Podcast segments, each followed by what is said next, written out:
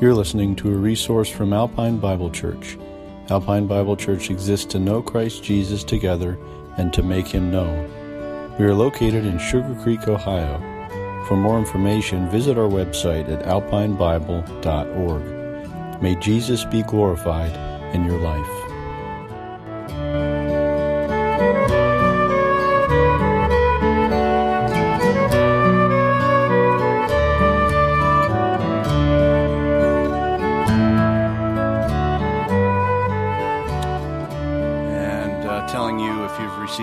And such treatment to call such and such and get in on the opportunity for money. Perhaps you have suffered at the hands of medical malpractice. Perhaps you're in the medical field and you shiver at the thought of messing up with someone's life. There's a great danger in going into the, the law, as we have done and have been doing, that I might do a similar thing and perform a pastoral malpractice. If you leave here, and I've said this over and over again, if you leave here this morning with just, I shouldn't steal and I shouldn't lie, and you've missed Jesus, then I've not, I stand condemned.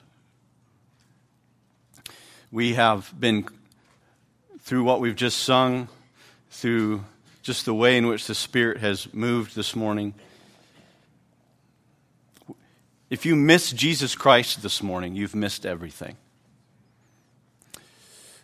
Christians are not, if you're, if you're not, and let me speak directly to you, if you are kind of just checking things out, you're not really sure about church, you're not really sure about Christianity, you've been burnt by it, whatever. If you think that all we are is just here to talk about how to be better people, I pray that the Lord reveals very clearly to you today that that's not why we're here. That we're here about Jesus Christ and what he's done. We've sung, Joel said, we've sung a lot of clear, clear things about what Jesus has done for you. And he calls to you. And there's this great scene in Revelation 5. My mind went to this, and I just want to allow this to uh, lead us to a brief prayer before we get into the Word together everyone gathered around the throne of God says many things, but they say this Worthy is the Lamb who was slain. That's Jesus. He's worthy to receive power and wealth and wisdom and might and honor and glory and blessing. And even as we gather to worship, we're still worshiping, by the way, as we gather underneath the, the, the word of the Lord. As we gather to do that, we are joining in with what is already taking place around the throne of God right now, the worship that does not cease. We're joining in with that now. And so may we um, come with a sense, and, and even as Joel prayed, a sense that we want to hear from the Lord. We want to see Christ, even in something like the law that would tell us not to steal and not to lie. How could we under how could we get to Jesus through that? I pray that the Lord takes us there. Let me pray and just ask the Lord's help. I ask that you would pray with me. God, please speak. May our hearts be ready to hear from you.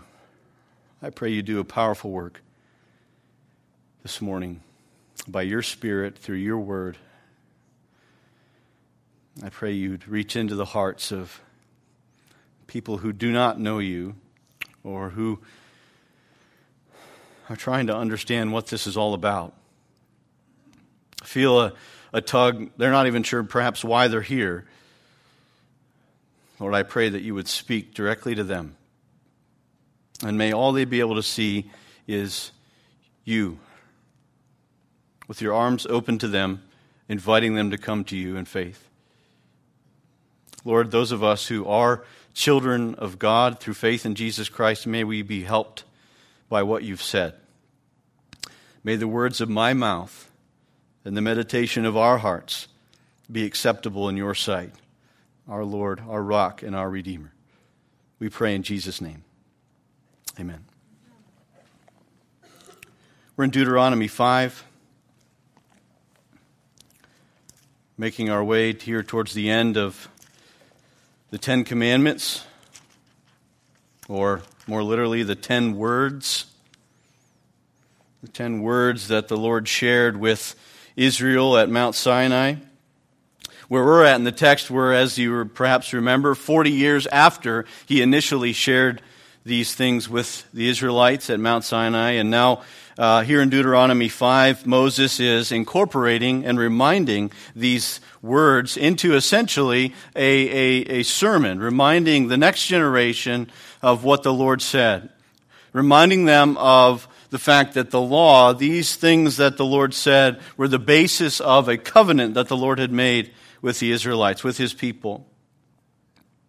And uh, Pastor read Jesus' words there in response to a question he was asked about what is the greatest commandment. And Jesus gives us a helpful summary of the Ten Commandments and really of all the law and the prophets, as he says. And it's based on loving God and loving your neighbor as yourself. Jesus said in John 14, verse 15, If you love me, you will keep my commandments. We find that out of loving God, out of loving who God is specifically, and even specifically as Joel said, not a God or God as you define him, but as God has how he is, as how he has revealed himself in and through Jesus Christ. He says, If you love me, you'll keep my commandments. We find that obedience, keeping the Lord's commandments, flows out of a love for him. When we love him, we keep his commandments. We display our love for him as the outflow of our love for him comes out in obedience. But what are his commandments? Well, Jesus existed before he was born to the Virgin Mary. And the Father, Son, and the Spirit, the triune God, have existed eternally. And as the law was given on Mount Sinai, all that the Lord gave in the Old Testament in terms of commandments and law and what you should and should not do is given through the hands of the Father, Son, and the Spirit. If you love me, you'll keep my commandments.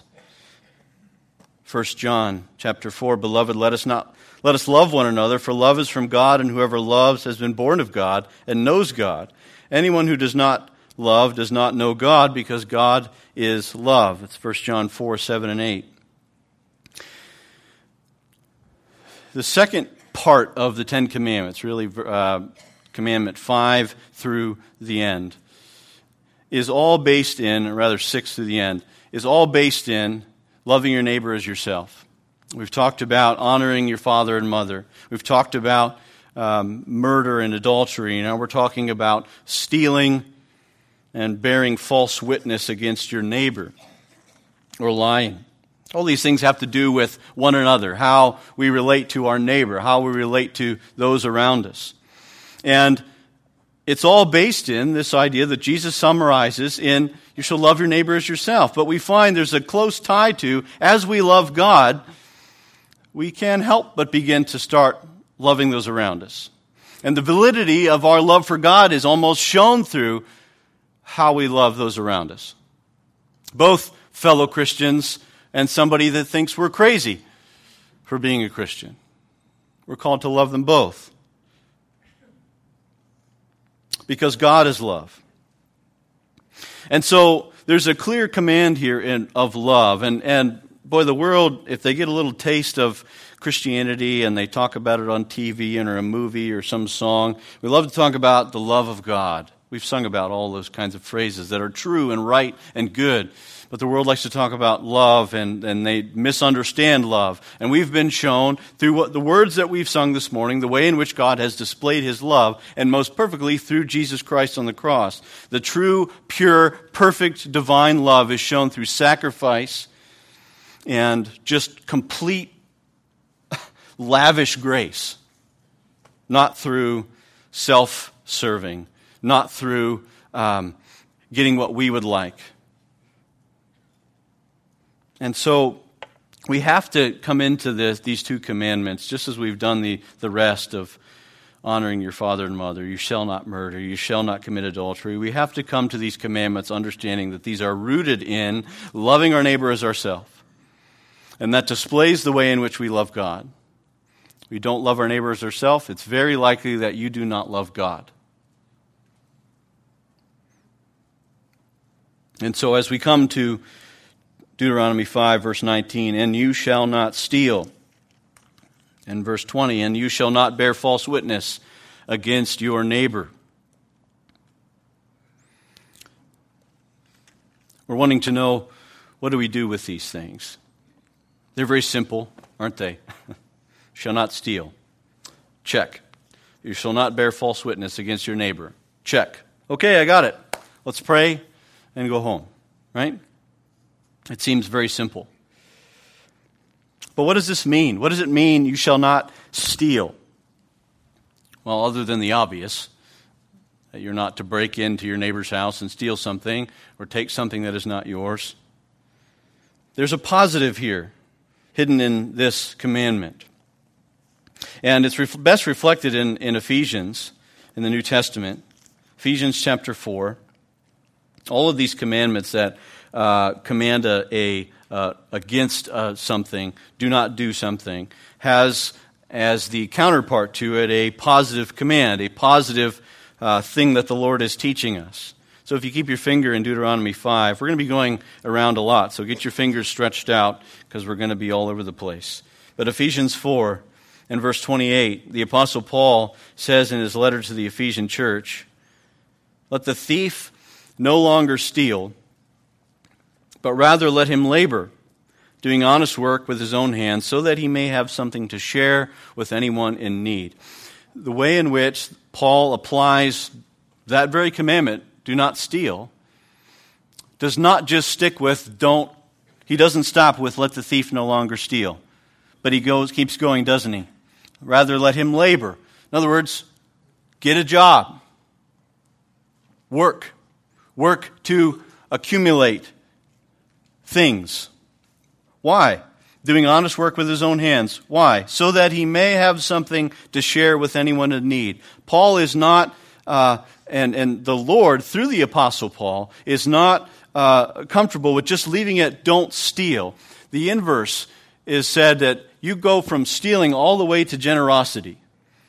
Let the thief no longer steal. Let him work with his own hands, doing honest labor, so that he may have something to share with anyone in need. That and I, I, talked about this in a focus hour uh, a few weeks back, but that is the kind of transformation that, is, that happens through the Lord coming into our lives, changing our hearts through faith in Jesus Christ. Only that can do that. Because thieves like to steal, because it's easy. I don't want to get a job. I don't want to, I don't want to work. I don't, certainly don't want to give something to you. I just want to continue to get God has to do something to that heart to make it go from that all the way to generosity. And so, in one sense, in this commandment is a call to generosity. But if we just left here and said, okay, I need to be more generous, you still have, you're still missing things, aren't you? Because you're not able to just flip that switch.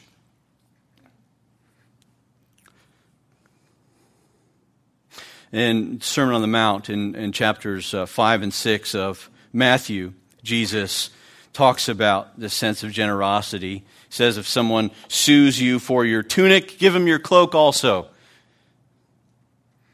And then he talks about the beginning of chapter 6 when you give to the needy. Not if you'd like to or if you feel so led, but when you give to the needy. When you give to those who need. So generosity is assumed, is expected, for those who are children of God, those who are in his kingdom. So there's a positive aspect to this commandment right off the start. It's not just do not steal, it's be generous. And the New Testament helps us with that. Jesus himself helps us with that. But what else does this mean? Do not steal. Don't take advantage of people. If you remember back in, in uh, a few commandments ago, verse 11 of Deuteronomy 5 You shall not take the name of the Lord your God in vain, for the Lord will not hold him guiltless who takes his name in vain. We talked about how that is not just about don't use the Lord's name as a swear word. Yes, that's true, but there's more than that. Because using the Lord's name had a sense of you're using God for your own advantage. You're using his name for your own advantage. This commandment, you shall not steal, has a sense of, because it's talking about loving your neighbor as yourself, this has a sense of you should not use someone else for your own advantage. Don't use the Lord for your own advantage. Don't take his name in vain. You should not steal. Don't use someone else for your own advantage. Don't take advantage of people. Don't use other people for your own personal benefit. Employers, pay fair wages. And don't use your employees for your own benefit so that you can make a few extra dimes and not pay them. Don't use people around you for your own benefit and have no sense because you're stealing their time. You're stealing, in, in a sense, who they are for your own benefit, for your own building up. This is a tough one, perhaps for those of you that suffer from this same thing that I do. Uh, I am hardly ever on time to just about anything. Were it not for the grace of God giving me my wife, I would be 15 minutes late to everything, which to me feels like that's, I've arrived on time. and there, I read an article one time about this, and there's many different reasons why people are late to things. Uh, sometimes people are just lazy and they don't care. And, oh, I just woke up. Oh, okay. For me, my condition is such that, okay, I have a half hour. Well, I could probably mow the grass, take a shower, and balance my checkbook before I go. I'll be there in time. Or if I get up in the morning, of course I can get ready in six minutes. Pfft, no problem. I just tend to, my conception of time, I'm, I'm, a, I'm, a, I'm a positive person. I look at everything on the bright side, which is annoying to some that don't. And so even my conception of time seems like, ah, I got plenty of time. And so then pretty soon I realize, oh, I was supposed to be there 20 minutes ago, and I haven't left. But where the rubber meets the road is when you have a job that you're supposed to be there at such and such time. I can remember my first job uh, was in a feed mill uh, when I was 15, and you, if, you, if you clocked in four minutes late or less, or more than that, you were 15 minutes late. And you can get paid for those 15 minutes. So guys that would come in at 6.05 would just sit in the break room till 6.15 because they're not getting paid. I'm already late, so it doesn't matter. Well, then you get, you rack up too many of those and then you get dinged and you get written up and you're in trouble. And Uh, for me, I'm, I'm just not letting enough time go by. But the reality is, when you have a job that essentially that isn't like that, that you're not clocking in and it's dinged by your particular time of getting there, but you just start at eight o'clock. You need to be there at eight o'clock. But if I show up at eight fifteen, I'm still getting paid like I showed up at eight o'clock. I've just stolen from my employer. And I, I told Anna I was going to say this. She said, "You better." Uh, we talked about at the board meeting getting your life in order. She said, The Lord might strike you dead if you talk about this tomorrow, because I am guilty of this. I'm telling you, I'm, I'm a late person, and if I've ever been late to something that involves you, I'm sorry. It's not because I don't care about you. I'm not trying to steal from you, but the Lord, through His Word, tells me that I am, so I am condemned. but this is true. And this is where these kinds of things work their way into all kinds of little situations of our lives. That we get, uh, some, sometimes we can get so caught up about the big sins. I don't want to, I want to avoid this. I don't want to do that. I want to do this. But these kinds of things get down into the little nitty gritty personal conversations, personal relationships, how we're viewed, our integrity. And boy, this gets tough because the reality is, well, no, I've never just broken into somebody's house and taken their TV but I'm pretty sure I'm guilty of stealing.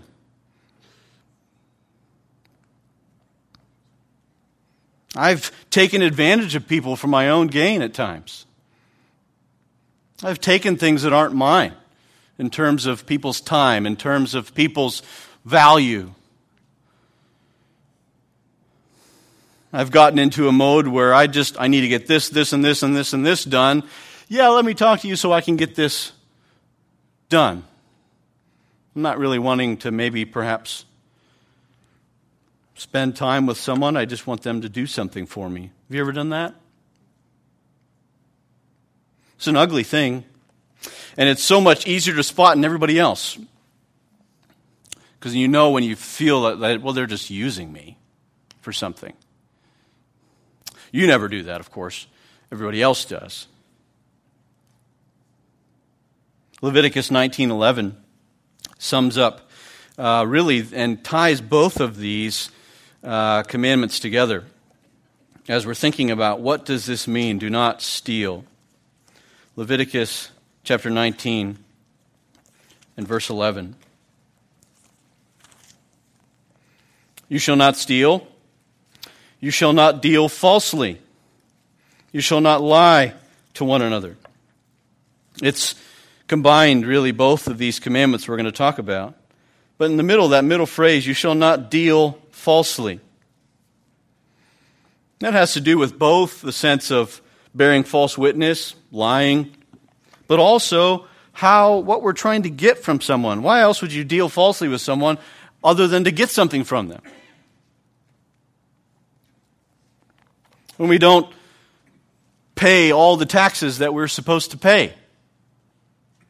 We're taking something that isn't ours. It doesn't matter if you agree with the law or not.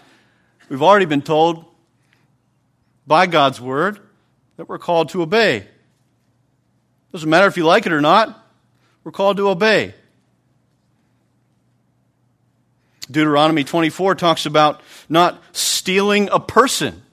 How in years past people were able to use the Bible to validate and celebrate slavery, I have no idea. There's a clear statement in Deuteronomy 24, verse 7. You can look at it. it talks about men stealing stealing a man and making him a slave. Guess what that results in for the person that does that? Death. You can't steal people and make them your slave. Now, we, you might not do that, but you see the principle there of trying to get someone to do something for you simply out just for that transaction, using them as an object rather than a person who's made in the image of God. The result of men stealing in the law was death. Here's another one. What does this mean? 1 Thessalonians. This one might surprise you. 1 Thessalonians chapter 4. What else does stealing mean? 1 Thessalonians chapter 4. Paul, starting in verse 3, says this For this is the will of God, your sanctification that you abstain from sexual immorality, that each one of you know how to control his own body in holiness and honor, not in the passion of lust like the Gentiles who do not know God, that no one, listen to this, that no one transgress and wrong his brother in this matter, because the Lord is an avenger in all these things, as we told you beforehand and solemnly warned you. Sexual immorality has a is bad in of itself, but has a close connection to stealing because I could be defrauding my brother by participating in lust. He's talking about the sense of uh, adultery, lusting after someone else's wife who's not my wife. I could be defrauding my brother. That's someone's daughter, that's someone's wife. I could be stealing by committing sexual morality. It's bad enough to commit sexual morality. See, very often, we'll find this as we close in the next few weeks this series on the Ten Commandments. Very often, you're never just breaking one commandment. You're usually breaking several, if not all, together. Because they're all interwoven, all interconnected, because God is one, and there's a sense in which He is revealing His nature through His law. And each person of the Godhead reveals the same nature and, and uh, upholds the same nature. And so even something like sexual morality can be a way to defraud or steal from your brother. Proverbs 9 and 20 both talk about this sense of stolen water and stolen bread done in secret. You perhaps know these passages. Let's go to Proverbs 9.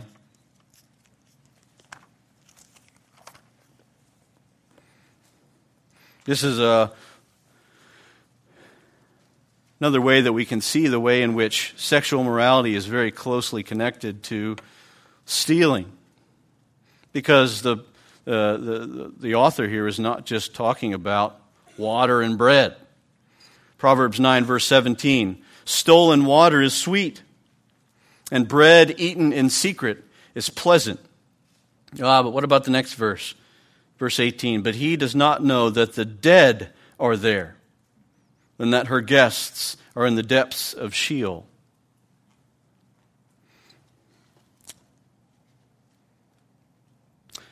Friends, pornography is stealing. You don't own those people. And any time you involve yourself in secret, it's not secret, secret sin, indulging in another person as the object of your lust, not only is that a problem, but you're stealing from them. You're trying to say that you own that person. And the only person that owns that person is the Lord God, whose image that person is made in. That's someone's daughter.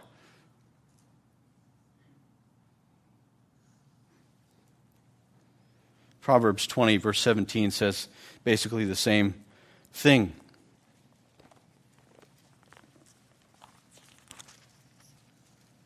Bread gained by deceit is sweet to a man, but afterward his mouth will be full of gravel. There's great promise in taking things that aren't yours. It promises far more than it delivers. I can remember I worked at a grocery store in high school, and um, it was late, and we were almost closed, and this guy came in and uh, where all the cigarettes were, he stole four cartons, cartons of cigarettes, shoved them in his coat. And my manager, Joe, his name was, caught him walking out. Hey, hey, what are you doing? And Joe, I wish I could do Joe's voice because just even the way he said and yelled at the guy was funny. Um, he takes him in the back. and I think that guy would have rather him just be turned into the police than have to deal with Joe in the back in the produce room.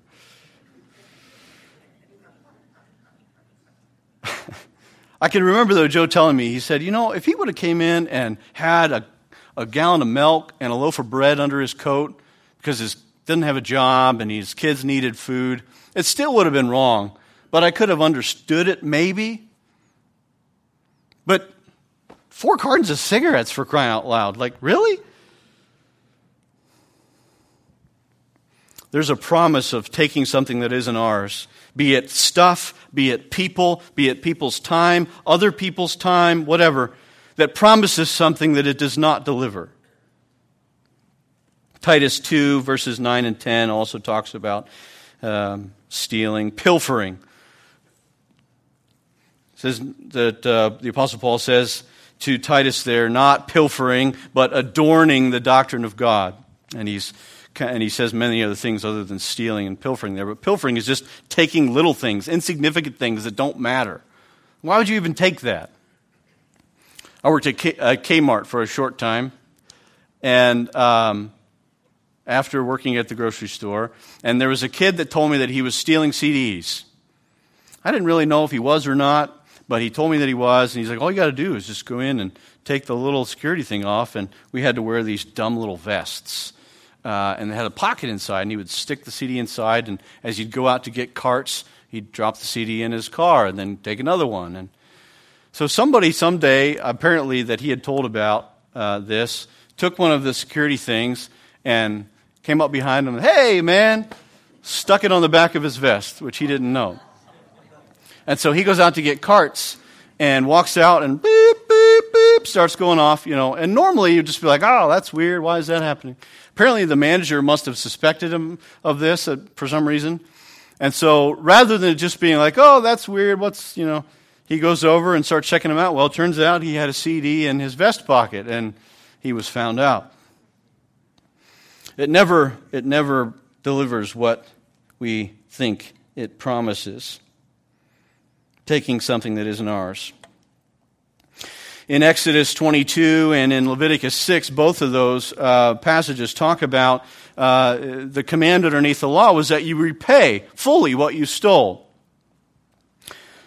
But in, in Leviticus 6, there is a sacrifice that is uh, instituted to be made after you repay. So we might think that, well, see, this is where we can't get away with just the morality lesson here, okay? Oh, okay, well, the law says we need to repay. Well, that's good. If I've stolen anything, I need to make sure I just repay it, and it's all good. Well, no. Leviticus 6 says, even after you've repaid, you have to make a sacrifice. Well, who are you making the sacrifice to? To God. Well, what does he have to do with it? I stole it from that guy, not God. Really? You know this passage, Psalm, perhaps you know it, Psalm 50. Maybe you didn't knew, know that you knew it. Psalm 50. Verses 10 through 12. God says, For every beast of the forest is mine, the cattle on a thousand hills. I know all the birds of the hills, and all that moves in the field is mine. If I were hungry, I would not tell you, for the world and its fullness are mine. God says, Everything's mine. So when you take something, that's mine. So you haven't just stolen from him or her. You haven't just taken him or her's time, taken advantage of him or her. You've taken advantage of me because he or she is mine. He or she's stuff is mine. When you steal from someone else, when you take from someone else, when you take advantage of someone else, when you defraud someone else, you're taking advantage of me. You're defrauding me. You're stealing from me because it's all mine. In Psalm 51, the next psalm, David says in verse 4 Against you, you only have I sinned and done what is evil in your sight, so that you may be justified in your words and blameless in your judgment. God is clear that He's not just saying you need to just get along. And if you steal something, give it back, everything's fine. It's not like kids playing on the playground. Give them the toy back. It's not yours. Share. No. Sacrifice needs to be made. Why? Because you have sinned against God. God's involved in everything. There's never a time when God is not involved in some tiny little corner of your life. Well, this is, this is just about my banking. It, it, doesn't matter. This is just about my taxes. This is just about what I've done with this little thing, and that doesn't matter. God's involved because He owns everything. And He sees everything.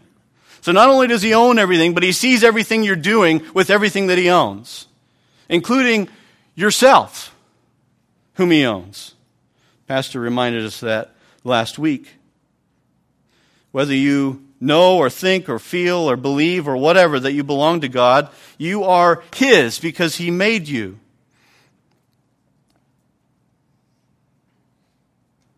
And see, the trouble we get into as Christians is what Paul talks about in Romans 2. It's very easy for us to become very upset with those who steal. People shouldn't steal. You got to be have integrity in the things that you do. Don't steal. Don't take from things. Get a job. We say all these kinds of things, right? Ah, but Romans 2:21. You then who teach others, do you not teach yourself? While you preach against stealing, do you steal? And this is one this is one of the things that we just go, well, you, you know, let me get on to the, the real important stuff. This is just as important to God as anything else. While you preach against stealing, do you steal? All of the things that lead us to various assumptions and thoughts about what those other people are doing, and oftentimes this comes out in politics. You know, they think that they can just loaf. Well, whatever. But do you steal? Because that's all that God's worried about with you, is you. Do you steal? Never mind about that. Do you steal? Do you take advantage of other people? Do you treat other people like your property that you can just take from? Take from their time, take from the stuff that they have. Just take advantage of them. As long as they'll give it to you, bring it on because it helps me. Peter reminds his readers in 1 Peter 4 look, if you're going to suffer for the sake of Christ, that's good. But don't suffer as a thief. Don't get yourself down a road of being caught and known as someone who uses people, known as a thief, known as someone who takes advantage of people. Don't suffer for those reasons. Suffer for the sake of Christ. Suffer for the fact that you have owned who Jesus is and who you are in Jesus. Suffer for that in the world, not as a thief. So this comes down to a failure to love. It's rooted in that, isn't it? We don't love our neighbors ourselves. We take what's not ours. We want things that aren't ours, and we do what, our, what we can to take it. And quite frankly, we are masters at justifying what we do. Well, of course, this is fine. It's just, you know, I, they, they don't care. It's fine. You know, they don't really need this. They don't, they don't ever use this stuff at work. So I, I'll just take it home. Nobody's using it, sitting around here. They don't need it. So I'll just, you know, Someone should use it. We should be good stewards of the things that God gave to somebody else.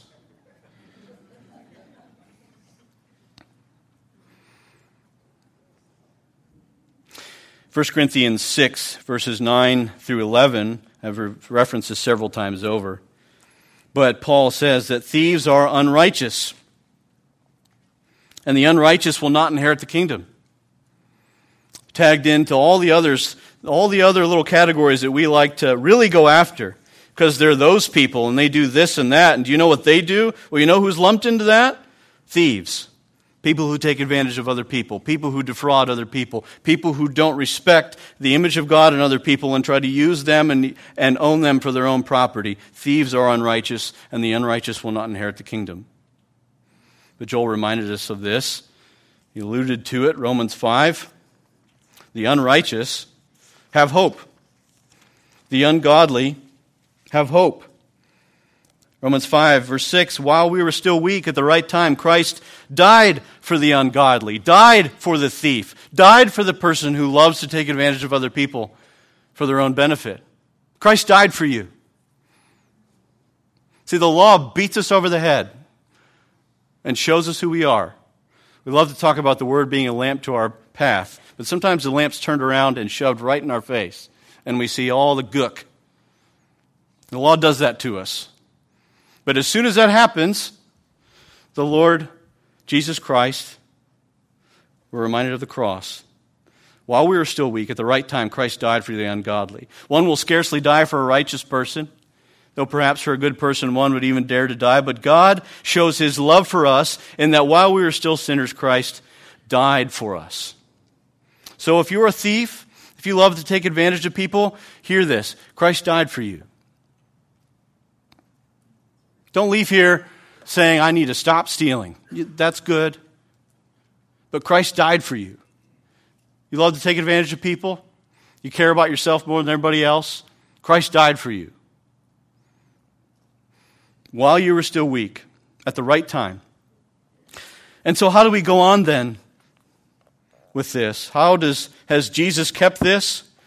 I've played with this a little bit with each of these commandments. God is completely innocent in this. God's never stolen anything. Why? Because he owns everything. Psalm 50, everything is mine. How could I steal something from myself? Psalm 45, verse 17, the Lord is righteous in all his ways. The Lord's never stolen anything. So God is not asking you to do something that he himself does not do. And further than that, he's not giving you, he's not leaving you without the ability to keep what he's asking you. Chapters uh, 14 and 15 of the Gospel of John talks about the giving of the Spirit. And in chapter 15, Jesus says to abide in me. And then later he says, abide in my love. And this brings us all the way back to where we're at in 1 John. If you love God, and know God, you're going to love others. You're going to love others as yourself. Love your neighbor as yourself. That is the outflow of knowing the Lord. And so as you come to faith in Jesus Christ, He puts His Spirit inside of you and He begins to change you from the inside out. He begins to empower you to obey the very things that He's called you to obey. You can. You can love your brother or sister. You can love your neighbor as yourself by trusting in His Spirit, abiding in Christ, abiding in His love, and following what the Lord says in His Word. He's, he's masterful in how he's done this. He's not just simply said, I've given you something that you can't do, so I'm going to sit back here and just shake my head because you can't do it. No, you can't do it. But I'm going to provide not only the punishment that's due the fact that you can't do it, but I'm going to now give you a, the ability to begin growing to be able to start doing it. So we can begin to start loving our neighbors ourselves in these ways and not taking advantage of them. What about bearing false witness? We often lump this one into just lying. Perhaps as you go through the Ten Commandments in your mind, you think about this one as just do not lie. But what does the text say? It says, Do not bear false witness against your neighbor. This is in this, this is what it sounds like. This is in a, a sense of a court like proceeding. So and so did this, so and so did that, and it's false. Why would you want to do this to someone? Obviously, this is deceitful. Obviously, this is lying. But again, you're trying to do something with a harmful intent to someone else. You're bearing false witness against your neighbor, which you know that you're supposed to love your neighbor, supposed to tell the truth to your neighbor. Paul tells us in Ephesians 4 to speak the truth in love to others, not bear false witness. There's all kinds of places I could go with this. Proverbs, I'll just give you a couple. You can look at them yourself later. Proverbs 24 28 talks about giving a witness without cause. Do not deceive with your lips. Leviticus 5, verse 1 talks about anybody, and it's against anybody who does not speak when they should have given a witness. Oftentimes, not telling the truth is the same as lying. You're like, well, yeah, duh. No, but I mean like not saying anything when it's time to tell the truth is withholding, is with is being false. Because it was time for you to bear a witness, but you didn't say anything when you should have said the truth. Proverbs 25:18 says that a false witness is essentially violent. And the, if you read the, the verse, it likens bearing false witness to all kinds of murderous things. See where you can't disconnect the commandments? Do not commit murder. Do not murder. Anger, we know, is the seed of that. False witness is basically committing an act of angry murder because you're maliciously wanting to tear down that person for some reason by coming up with some story about them or saying something that isn't true so that they are hurt in some way. John 8, Jesus is talking about, uh, let's turn there, John chapter 8.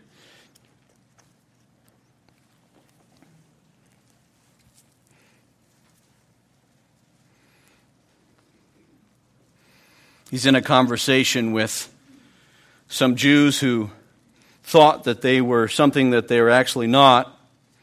They say that Abraham is their father, they're descendants of Abraham. Verse 44 You are, this is Jesus' response, you are of your father the devil, and your will is to do your father's desires. He was, look, a murderer from the beginning and does not stand in the truth because there is no truth in him. When he lies, he speaks out of his own character, for he is a liar and the father of lies. You see, the thing about sin is that we're not just people who steal and we're not just people who lie. We are thieves and liars. We lie and steal from characters, not just we do bad things. See the difference? And that's what Jesus is saying here. You are of your father the devil. In other words, you're not of me because you're doing things that are con- counteractive to what it would mean to be of me. You're a murderer just like your father, the devil. You're a liar just like him. Every time he speaks, He speaks out of his own character, and he is a liar and the father of lies. Bearing false witness, lying, there's a lot of overlap there. Lying is, really, if you think about it, lying is just so dumb. And you feel this the most when you start doing it a bunch.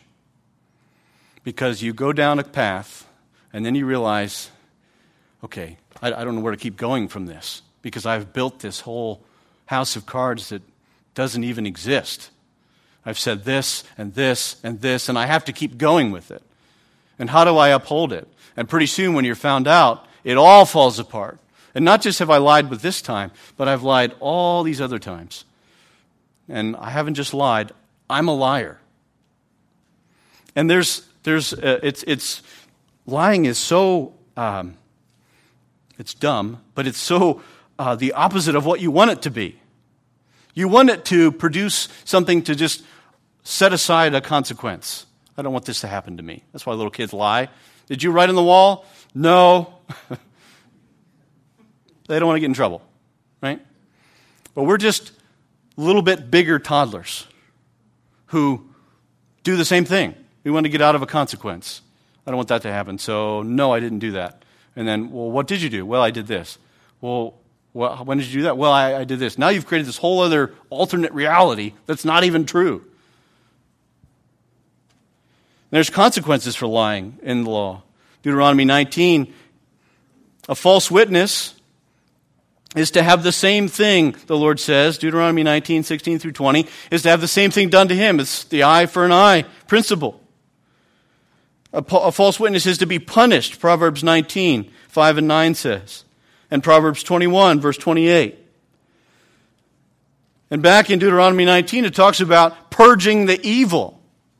See, we see lying as just, well, it's harmless. I've said this about them. It's not really true, but, you know, it's harmless. No, the Lord calls it evil and something that should be purged. But what about all the times in the Bible when it seems like lying is okay? What about Rahab? And I'll simply tell you the story and you can look at them. But Joshua 2 and Joshua 6. What about Rahab in Jericho? She's a prostitute and she lies and hides the spies. And Hebrews, the book of Hebrews and the book of James, both commend her for her faithfulness. She's also, as we find in the Gospels, in the lineage of Christ. Nothing bad is said about what she did. She lied.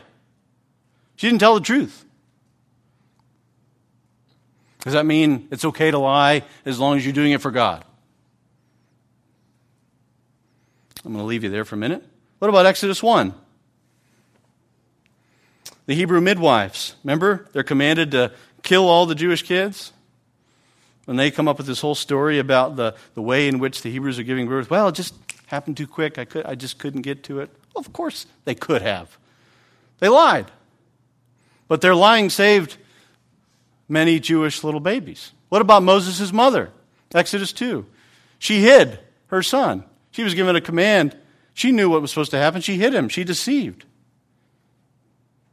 Well, had Moses not lived, that would have been bad. What about 1 Kings 18, when Obadiah hides all the prophets and deceives all the prophets of God and hides them in a cave? What about 1 Kings? This is this you got to look at this. 1 Kings 22. This is the one that will make you scratch your head. 1 Kings 22. King Ahab, he's a wicked king. He's done a lot of wicked things. The Lord is preparing to judge him. And he's wanting to go to battle, wanting to know what should happen. And he's talking with Jehoshaphat, the king of the south, the southern kingdom. Jehoshaphat is able to kind of reason with Ahab. Let's bring in another prophet. 1 Kings 22, verse 19. Micaiah is this other prophet that Jehoshaphat once brought in. Therefore, hear the word of the Lord. I saw the Lord sitting on his throne and all the host of heaven standing beside him on his right hand and on his left. And the Lord said, Who will entice Ahab that he may go up and fall at Ramoth Gilead? And one said one thing, another said another. Then a spirit came forward and stood before the Lord, saying, I will entice him. And the Lord said to him, By what means? And he said, I will go out, and I will be a lying spirit in the mouth of all his prophets.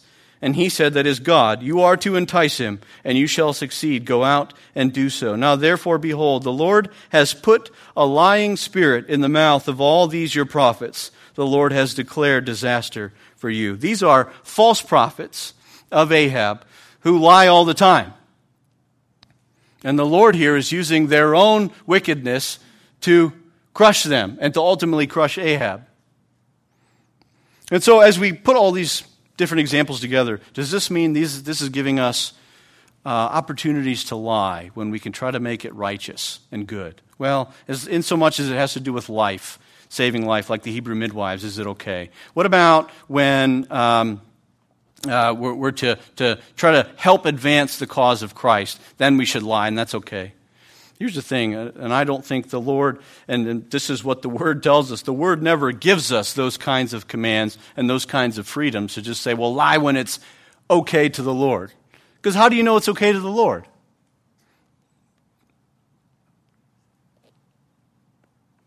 How would you know? we have God's Word, which reveals to us His character. And He tells us that He's righteous in all His ways.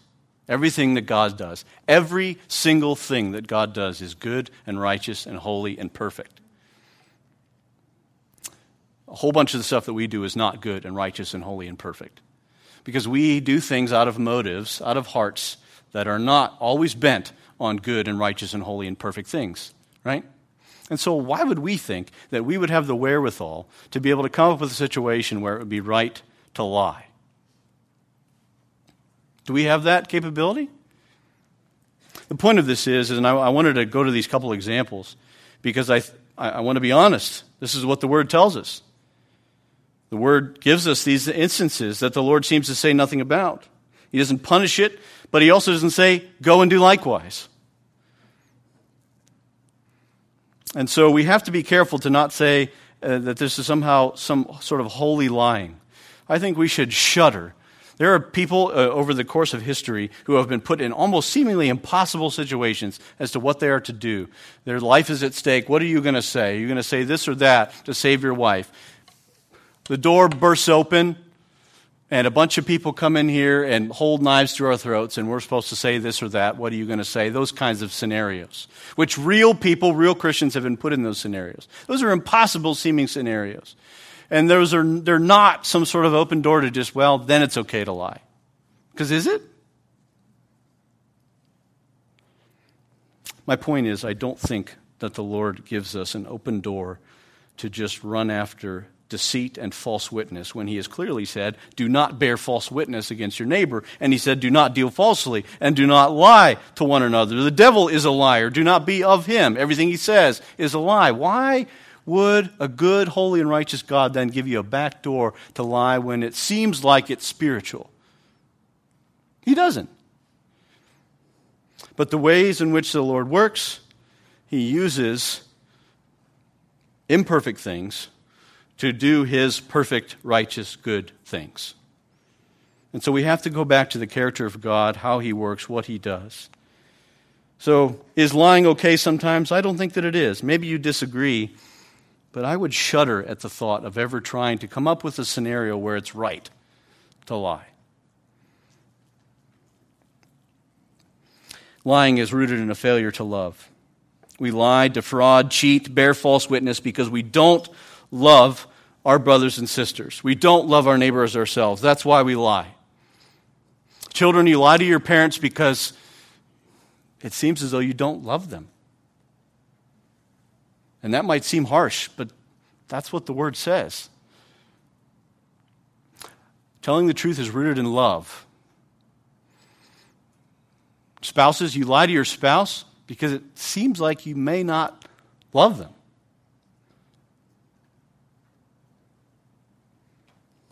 I'm not talking about the silly, how does this dress make me look kind of stuff.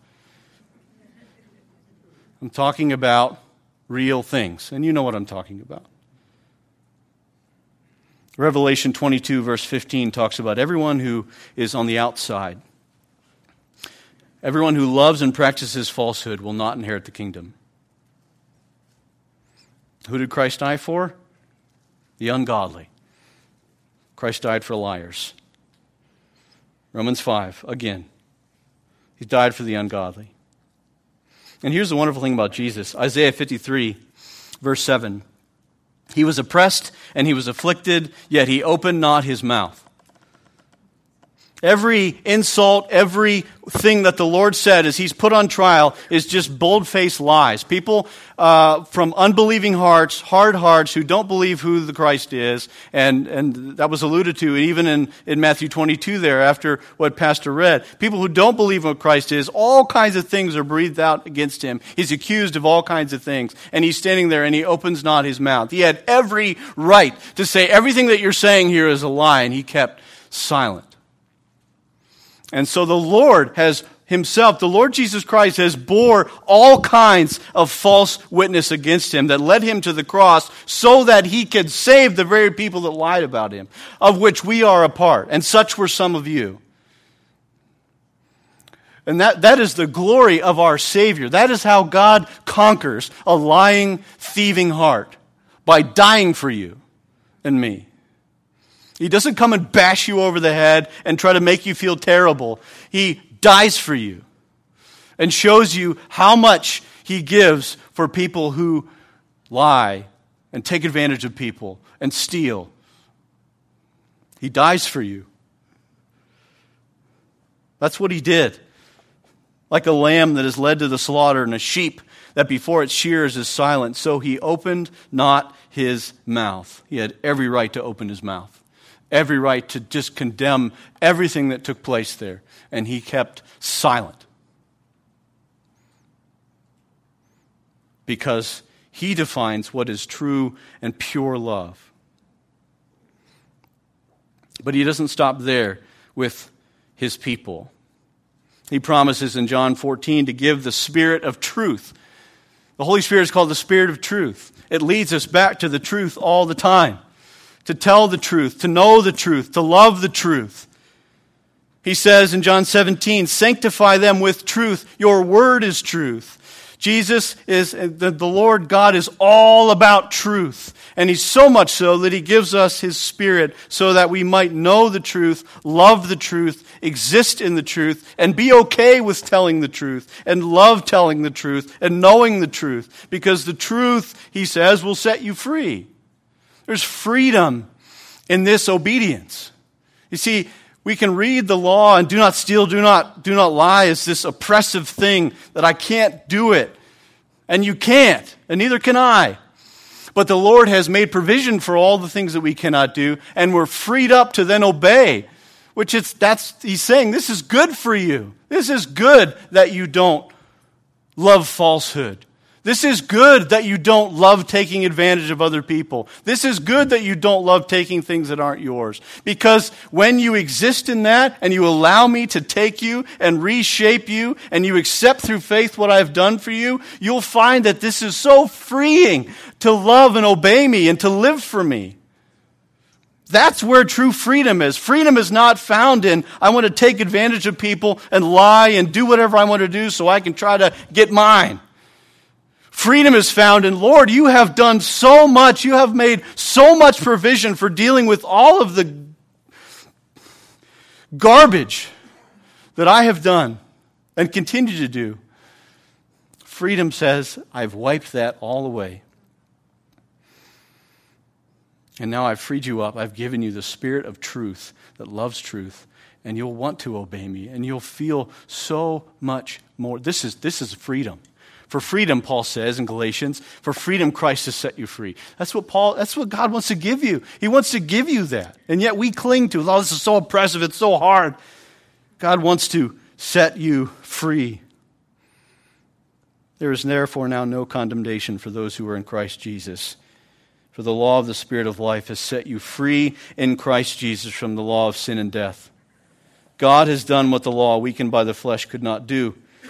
By sending his own Son in the likeness of sinful flesh and for sin, he condemned sin in the flesh in order that the righteous requirement of the law might be fulfilled in us, who walk not according to the flesh, but according to the Spirit.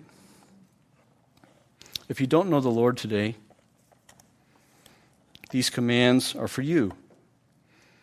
But before you run to start trying to polish up this or that part of your life, understand that the Lord has a perfect plan of how to repair you and how to bring you back to Himself and to give you a desire and a heart to want to follow Him.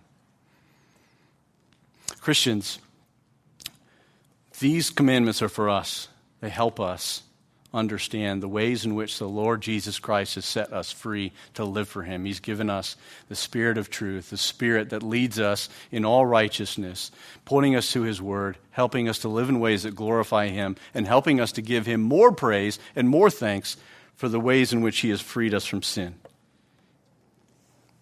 Let's pray.